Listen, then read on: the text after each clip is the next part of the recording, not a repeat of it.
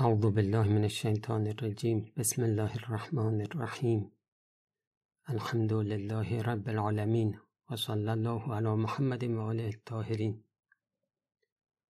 یکی از سنت های الهیه این هستش که ما اگر شکر بکنیم نعمت های خدا رو هر نعمتی رو شکرش رو به جا بیاریم خدا اون نعمت رو برامون زیاد می‌کنه. و اگر ما شکر نکنیم این نعمت یا ازمون گرفته میشه یا تبدیل میشه به چیزی که نعمت نیست. شکر نعمت نعمتت افزون کند کفر نعمت از کفت بیرون کند. خب چرا این تذکر رو دادم؟ به خاطر اینکه بحث تکبر تموم شد در حالی که ما مقدماتی گفتیم در ضرورت تهذیب نفس ضرورت تحصیل علم اخلاق. بعد درباره ضرورت ترک گناه صحبت کردیم. درباره جدی گرفتن نماز و بالا بردن کیفیت نماز بحث کردیم. وارد بحث مهم ریا و اخلاص شدیم. بعد وارد بحث عجب شدیم که از بدترین بیماری های اخلاقیه. بعد رسیدیم به بحث تکبر و تکبر رو هم تموم کردیم و اینها واقعا از بزرگترین نعمت های خداست. دوستان شکر این نعمت موجب میشه که ما کار رو ادامه بدیم. یکی یکی این بیماری های اخلاقی خودمون رو این بیماری هایی که برای ما هم دنیا رو جهنم می‌کنه هم آخرت برای ما جهنم سازه. ما رو از چشم خدا میندازه از چشم امام زمان میندازه. اینا رو درمان کنی. خب حالا یکی از بدترین بیماری های دیگه اخلاقی رو می‌خوایم دربارش بحث بکنیم. غضب و خشم. همونی که ما در عرف خودمون میگیم عصبانیت. ما گاهی عصبانی میشیم. بعضی ها اینقدر عصبانی میشن که دیگه این خلقشون شده. این عصبانیت در اسلام از نظر قرآن از نظر روایات به شدت تمام مضمومه و آثار فوقالعاده خطرناکی داره. البته اینو خدمتون عرض بکنم که ما عصبانیت ممدوح و خوب هم داریم که از فضائل اخلاقیه. عصبانیت بد داریم عصبانیت خوب داریم. ما درباره عصبانیت خوب الان نمی‌خوایم بحث کنیم چون هممون گرفتار عصبانیت های بد میشیم. عصبانیت بد زیاد داریم. خب توی عصبانیت بد آدم دیگه فکرش کار نمی‌کنه جلوتر این رو خدمتون عرض می‌کنیم. اونجا عقل کاربردی نداره ولی تو عصبانیت های ممدوح اولا عقل که تصمیم می‌گیره اینجا شما باید عصبانی بشید یا نشید. ها تو عصبانیت بد اصلا تصمیم گیری عقلانی نیست. ما عصبانیت عقلانی توی عصبانیت مزموم و نکوش شده نداریم. ولی در عصبانیت ممدوح داریم. آدم اول فکر می‌کنه که من اینجا آیا باید عصبانی بشم به خاطر خدا یا نه. ثانیا در عصبانیت ممدوح آدم اندازه عصبانیت رو هم دربارش فکر می‌کنه. میگه مثلا این بچه از این کار زشت رو کرده. من الان توبیخش کنم. این توبیخ من چقدر باید باشه؟ در تا چه حد؟ ولی در عصبانیت مزموم که این خبرها نیست. بر حال عصبانیت مزموم گفتیم. خیلی بیماری خطرناکیه. خیلی خیلی خطرناکه. خیلی از زندگی ها به واسطه همین عصبانیت تلخ میشه. خیلی از طلاق ها به خاطر همین عصبانیت خیلی از کشت و کشتارها خیلی از جنایت ها به خاطر همین عصبانیت آقای عزیز خانم عزیز از چشم خدا میافتی؟ از چشم امام زمان علیه السلام میافتی اگر شما به این دستور قرآن به این دستور روایات عمل نکنی که باید عصبانیت رو کنترل بکنی؟ وای به حال کسی که مهربان ترین و با محبت ترین و دل ترین موجودات عالم هستی روشون رو از ما برگردونن. چرا؟ به خاطر که ما عصبانی میشیم. اگر عصبانی هستی همین الان در متن جهنمی. دقت می‌کنی؟ عرفا اینو میگن. میگن همین عصبانیت روز قیامت خود این عصبانیت آتش جهنمه. ما اینجا اون آتش رو نمی‌بینیم اما در روایات اشاره بهش هست دیگه. خودت با دست خودت پشت به خدا نکن پشت به قرآن نکن. پشت به تمام کتب آسمانی نکن پشت به تمام انبیا اولیا امام امامان معصوم نکن تا دیر نشده یه حرکتی بکن. خودت رو از این ننگ دنیوی و اخروی نجات بده. خب حالا این بحث رو ما شروع, می شروع می‌کنیم ولی شرطش اینه که مشتام رو گره بکنیم عزممون رو جذب بکنیم تا هر جا مطلبی دیدیم که باید عمل بکنیم حتما عمل کنیم. با جدیت این ننگ رو از خودمون دور بکنیم. دوستان ازتون خواهش می‌کنم که این بحث ها رو برای فردا و پس فردا و آینده نندازید. به والله اونی که در گوش آدم میاد میگه حالا از فردا این خدا نیست این شیطانه. شما اگر بحث ریا و اخلاص رو گوش دادید اما نرفتی سراغ این که اخلاص رو کسب بکنی ریا رو بذاری کنار. خب کی می‌خوای این بحث رو عملی انجام بدی؟ ما خیلی از ماها دیگه سنی ازمون گذشته. دیگه الان اگر حرکت نکنیم کی می‌خوایم حرکت بکنیم؟ قالب کسانی که میمیرن حتی تا دقایق آخر زندگیشون خبر نداشتن. ما شاید فردا از دنیا بریم. با انباری از بیماری های اخلاقی ما خدای نکرده از دنیا بریم چه کنیم؟ امیرالمؤمنین علیه السلام حتما بالای سر ما میاد بعد از مرگ. شما تصورتون چیه؟ حضرت میگه ما شیعه شیعه اون حضرتیم؟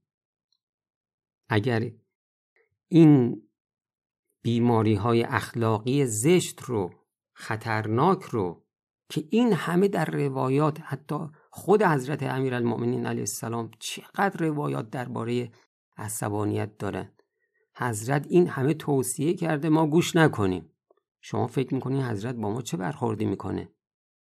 به ما میگه که یا به اون دو ملک نکیر و منکر میگه آره اینا راست میگن شیعه من هستن. خدا به ما رحم بکنه. نکته اول اینه که ما چرا عصبانی میشیم؟ عوامل عصبانیت چیه؟ ریشه عصبانیت در ما چیه؟ ببین ما عصبانیت هامون ریشه هاش چند جوره؟ من می‌خوام دربارش بحث بکنم. یه ریشه داریم که این ریشه ریشه ریشه است. یه ریشه داریم که اون ریشه ریشه است بقیه هم ریشه هستن. متوجه شدیم چطوری شد؟ حالا اینطوری شما بگو. علت عصبانیت مثلا چند چیزه. خب اون چند چیز خودشون علت دارن اون علت هم خودش علت داره. حالا تو بحث میگیم انشالله متوجه میشین ریشه ریشه ریشه چیه؟ حب نفس و خودخواهی. آقا ریشه تمام عصبانیت ها خودخواهیه خودپرستیه ببین مثلا آقا از سر کار میاد خونه خسته است. خب غذای خونگی هم بالاخره طعم خاصی داره دیگه. میاد خونه همیشه غذاش آماده بوده. عادت کرده غذای آماده بخوره. خونه بیاد خانومش هم یه غذای خوشمزه درست بکنه بذاره سر سفره. این دفعه اومده دیده که ای داد ویداد از غذا خبری نیست. غذا بوده اما خانوم سوزونده. حالا شیطون اینجا وارد میشه. دادش میره هوا. من صبح تا شب برای آسایش تو زحمت می‌کشم من برای تو عرق میریزم. انتظارم اینه این همه خسته هستم میام خونه. همه چیز آماده باشه غذا آماده باشه چای آماده باشه. دقت کردین آقا داره چی میگه؟ این آقا داره میگه همه چیز باید مطابق میل من باشه. این منو قلیز بگو. همه چیز باید مطابق میل من باشه. من من من. یه نفر پا گذاشته روی من این آقا. این آقا عصبانی شده. همه چیزو باید مطابق میل من باشه. پس در واقع منشأ عصبانیت چی شد؟ من پرستی خود پرستی خودخواهی. یا خانوم به آقا گفته. حالا یه مثال از عصبانیت آقا گفتیم. آقایون ناراحت نشن. یه مثال از عصبانیت خانوم میگیم. آقا از سر کار میاد. خانوم بهش گفته که آقا وقتی داری میای تو راه فلان چیز رو هم بخر. در رو باز می‌کنه به آقا میگه خریدی؟ آقا می‌زنه تو سرش و میگه آخ آخ آخ آخ. خانوم باور کن یادم رفت. حالا این خانومه دادش میره هوا. میشه یه شیر مادهی که شکارگیرش نیومده و مدام نعره می‌زنه. اینجام در حقیقت این زنه میگه چرا به میل من من کار نکردی. چرا پا گذاشتی رو میل من؟ این چه بدبختی بزرگیه که ما ازدواج کردیم. اما چی؟ اما هنوز منیت خودمون رو خودخواهی خودمون رو علاج نکردیم. خب شما که خودخواهی و منیت خودت رو علاج نکردی چرا ازدواج کردی؟ خب توی ازدواج دو نفر می‌خوان با هم زندگی کنن. قطعا اون هر دو طرف گاهی حرفی می‌زنن رفتاری می‌کنن که مطابق میل طرف مقابل نیست دیگه.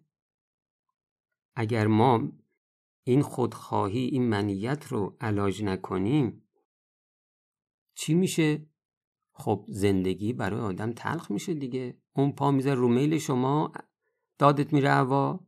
شما هم پا میزه رو میل اون دادش میره هوا. خب چه زندگی شد؟ این زن بیچاره هر جای اشتباهی می‌کنه. حالا یا عمدی یا غیر عمدی به میلت رفتار نمی‌کنه. مثل سگ میشی. نه مثل سگ نگیم. خود سگ. سگ میشی بعد میری سرش هارتوپورت می‌کنی و صداتو می‌بری بالا و حالا جسارت منو ببخشید که من میگم سگ. من نمی‌خوام توهین بکنم. این توهین نیست. حالا جلوتر میگیم که این حقیقته. یعنی کسانی که عصبانی میشن شما حتما شنیدین دیگه. هر کسی باطن ورزخی داره. کسانی که عصبانی میشن اگه کسی چشم ورزخی داشته باشه می‌بینه که این شخص الان به شکل سگه. واقعا سگه. نمی‌تونیم بگیم مثل سگ داره داد می‌زنه. نه الان سگ شده داره داد می‌زنه. حالا جلوتر علتشو میگیم که چرا سگه. خب سگم محشور میشه این شخص. روز قیامت به شکل سگ محشور میشه. خب حالا اونایی که ازدواج نکردن خیلی زود شروع کنن این خودخواهی خودشون رو علاج بکنن. این منپرستی خودشون رو علاج بکنن. آقا زندگی چقدر شیرین میشه؟ چقدر شیرین میشه؟ کسانی که این خودخواهی خودشون رو علاج بکنن. اون موقع شما می‌بینی که زن شما هر کاری می‌کنه که به میل شما نیست شما خیلی راحت اکثرش رو که قابل چشم پوشیه چشم پوشی می‌کنی. بعد اون موقع لبخند همسرت رو می‌بینی خودت لبخند می‌زنی زندگی چقدر شیرین میشه. آقا از همین الان بیا به خاطر خدا به خاطر اینکه امام زمان رو خشنود بکنی. از شما خواهش می‌کنم از شما التماس می‌کنم. تصمیم جدی بگیر دیگه تا آخر عمرت بیجا عصبانی نشی. همین الان که دارید این صحبت ها رو گوش می‌کنید به خاطر خدا یعنی رضایت امام زمان اینه رضایت خدا اینه. از همین الان تصمیم بگیر. الان تنور داغه. امشب که بخوابی صبح که از خواب پاپشی این خود این خوابه اون انرژی معنوی آدم رو به شدت می‌کشه پایین. همین الان تصمیم بگیر. بحث رو انشالله ادامه بدیم و شما با جدیت این بیماری ننگ آور رو از خودت دور کن. و السلام علیکم و رحمت الله و برکاته.